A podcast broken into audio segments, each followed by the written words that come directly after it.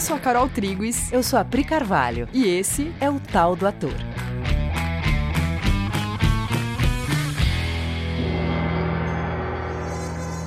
Feliz Natal, galera! Tô brincando. Agora foi, cara! E aí, galera? Beleza? Feliz Natal! Adorei! Adorei! Bom, Hoje a gente vai falar sobre atuar no sentido mais puro e, e literal da palavra. Uhum. Muito bem, muito bem. Então vamos lá. Bom, em inglês, por exemplo, atuar é to act, que é literalmente agir. Sim. E a, até agora a gente se dedicou muito a falar sobre o trabalho do ator sobre si mesmo, né? A gente fala muito sobre o processo de deixar chegar, de compreensão, aspectos de um ator que desenvolve e amplia as suas habilidades de escuta. A gente falou muito sobre destravar o contato com as emoções, porque afinal de contas o ator é o atleta das emoções. Enfim, falamos já sobre alguns dos vários aspectos do que podemos chamar de o trabalho do ator sobre si mesmo, que é o modo como Stanislavski se referia a isso. E não se trata de sermos Stanislavskianas. Apenas a gente está aproveitando o fato do Stanislavski ter definido essa etapa do trabalho do ator tão bem, essa necessidade constante de autodesenvolvimento do ator. E como na nossa cultura a gente tem o hábito de racionalizar né, falar sobre, ao invés de deixar que as emoções cheguem, sensações venham mais livremente à tona, ou que sejam vistas como informação, a gente tende muito a falar sobre esse trabalho do ator sobre si mesmo e tende a bater bastante nessa tecla com as pessoas, né, sobre a tomada de consciência sobre o que você está sentindo. E isso é assim porque a gente está querendo tirar as amarras para a fluidez das sensações para a gente perder o medo de sentir de fato, de entrar em contato de forma direta, sem racionalização, abrindo mão do controle e fazendo descobertas através de outros meios que não o bom e velho intelecto. Porque para viver verdadeiramente uma personagem, precisa ser dado o passo de deixar que as coisas alcancem o nosso coração e passe pelo nosso corpo. Né? A gente vai ter que viver a partir dessas ferramentas que a gente tem disponível. E essa autorização ela precisa ser dada. E é fácil você achar que está fazendo contato quando na verdade está fazendo uma forma. O balizador é se você está fazendo qualquer tipo de esforço ou se a coisa está fluindo naturalmente. Se é algo que acontece enquanto você age e não algo que você foca em fazer acontecer. Com isso dito, né, esse resumão todo, Hoje a gente vai dar mais um passo, porque atuar, minha gente, não é sentir. Atuar é agir. Quem atua, age, não é? E é isso que a gente vai falar nesse episódio.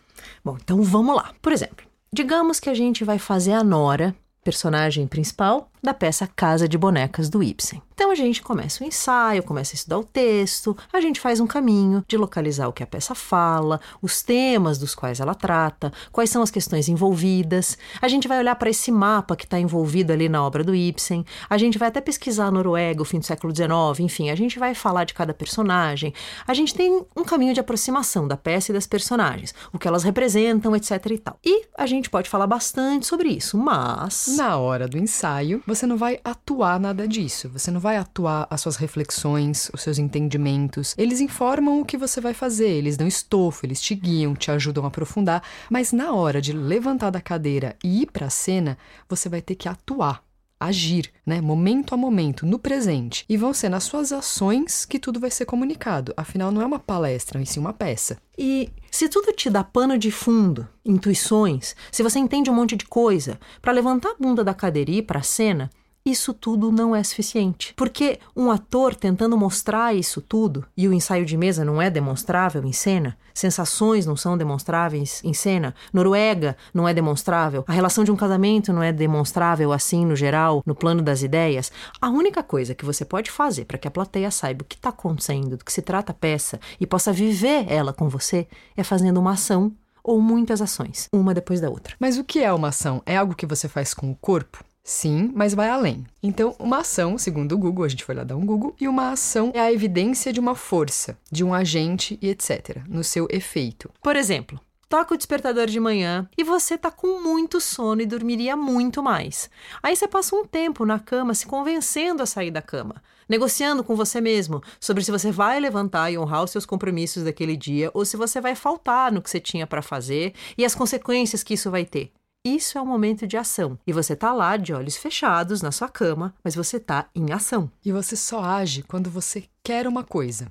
Uma ação, ela tem sempre um objetivo que a motiva. Você age porque quer algo, certo? Esse algo ele pode ser concreto ou abstrato, mas a gente vai falar disso mais para frente. Mas para começar, dá para dizer que eu pentei o cabelo, por exemplo, né, uma ação para me sentir bonita, que é um objetivo.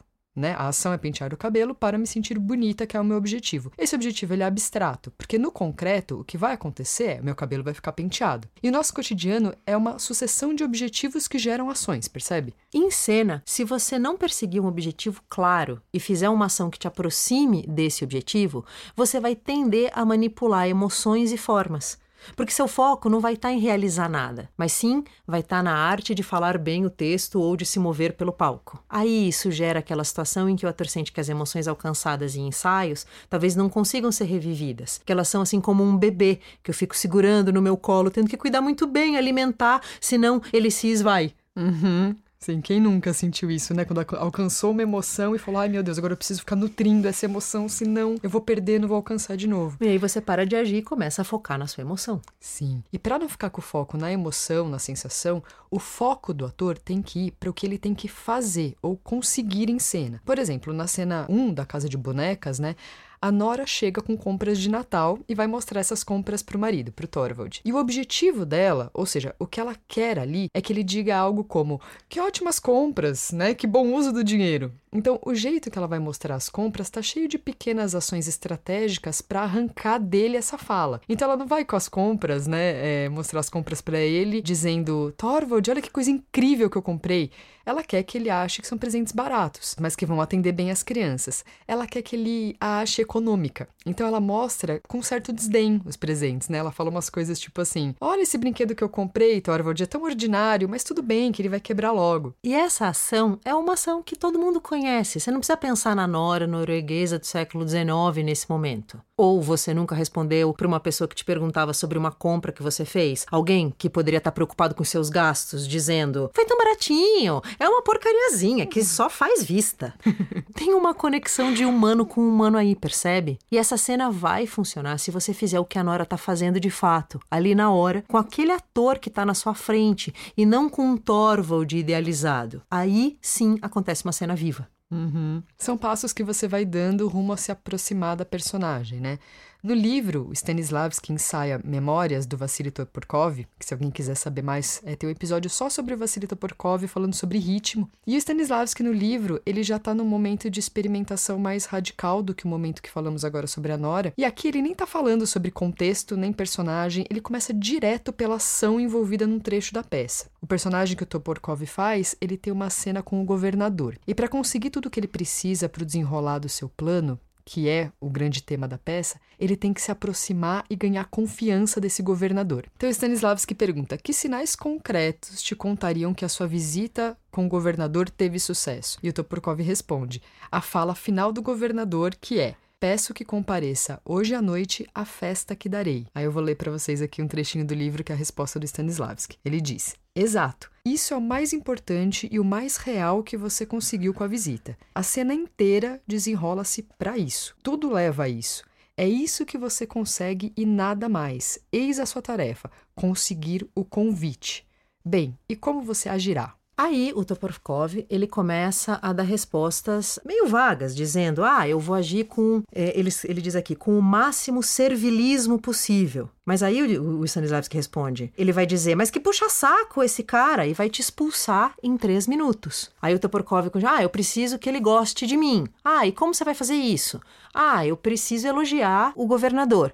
O Stanislavski fala: tá, mas qual que é a primeira coisa que você tem que fazer? Toporkov pensa e fala: ah, eu tenho que observar o governador, porque eu nunca estive na presença dele, eu não conheço ele. Aí o Stanislavski responde: sim, essa é uma coisa que a gente faz muito na vida e que no palco a gente nunca se dá tempo para fazer. Você tem que chegar lá e observar esse governador para aí descobrir que estratégia você vai precisar usar. Você tem que saber com quem você está tratando. Então você observa o governador. Aí observou o governador, o que, que você viu? Toporkov responde: Ah, ele é um imbecil. Stanislavski fala: Ah, ele é um imbecil? Então tá. Então como você vai fazer agora com esse cara? Aí o Toporkov fala: Eu vou tentar ser muito amável sem parecer um puxa-saco. Stanislavski: Tá. Como então você vai fazer isso na prática? Aí eles vão pra cena e vão se colocar na situação para descobrir na prática ali quais as estratégias que serão necessárias, as ações para conseguirem o que querem um do outro momento a momento. Aí então o Stanislavski começa a trazer esse objetivo muito para a prática mesmo, olhando para esse cara aqui agora, nesse lugar onde você tá. Como você vai fazer isso? No momento presente, como você desempenha a tarefa de conseguir esse convite de ser um desconhecido do governador até eu quero que você vá na festa da minha casa. Como você vai fazer isso acontecer? O que, que você fala? Para onde você olha? No que você pensa? E assim a coisa foi sendo construída. No momento que você se coloca, eu agora, com você na minha frente, tendo que conseguir uma coisa muito específica de você, a cabeça já começa a desenvolver estratégias momento a momento. Aí você começa a agir no presente de acordo.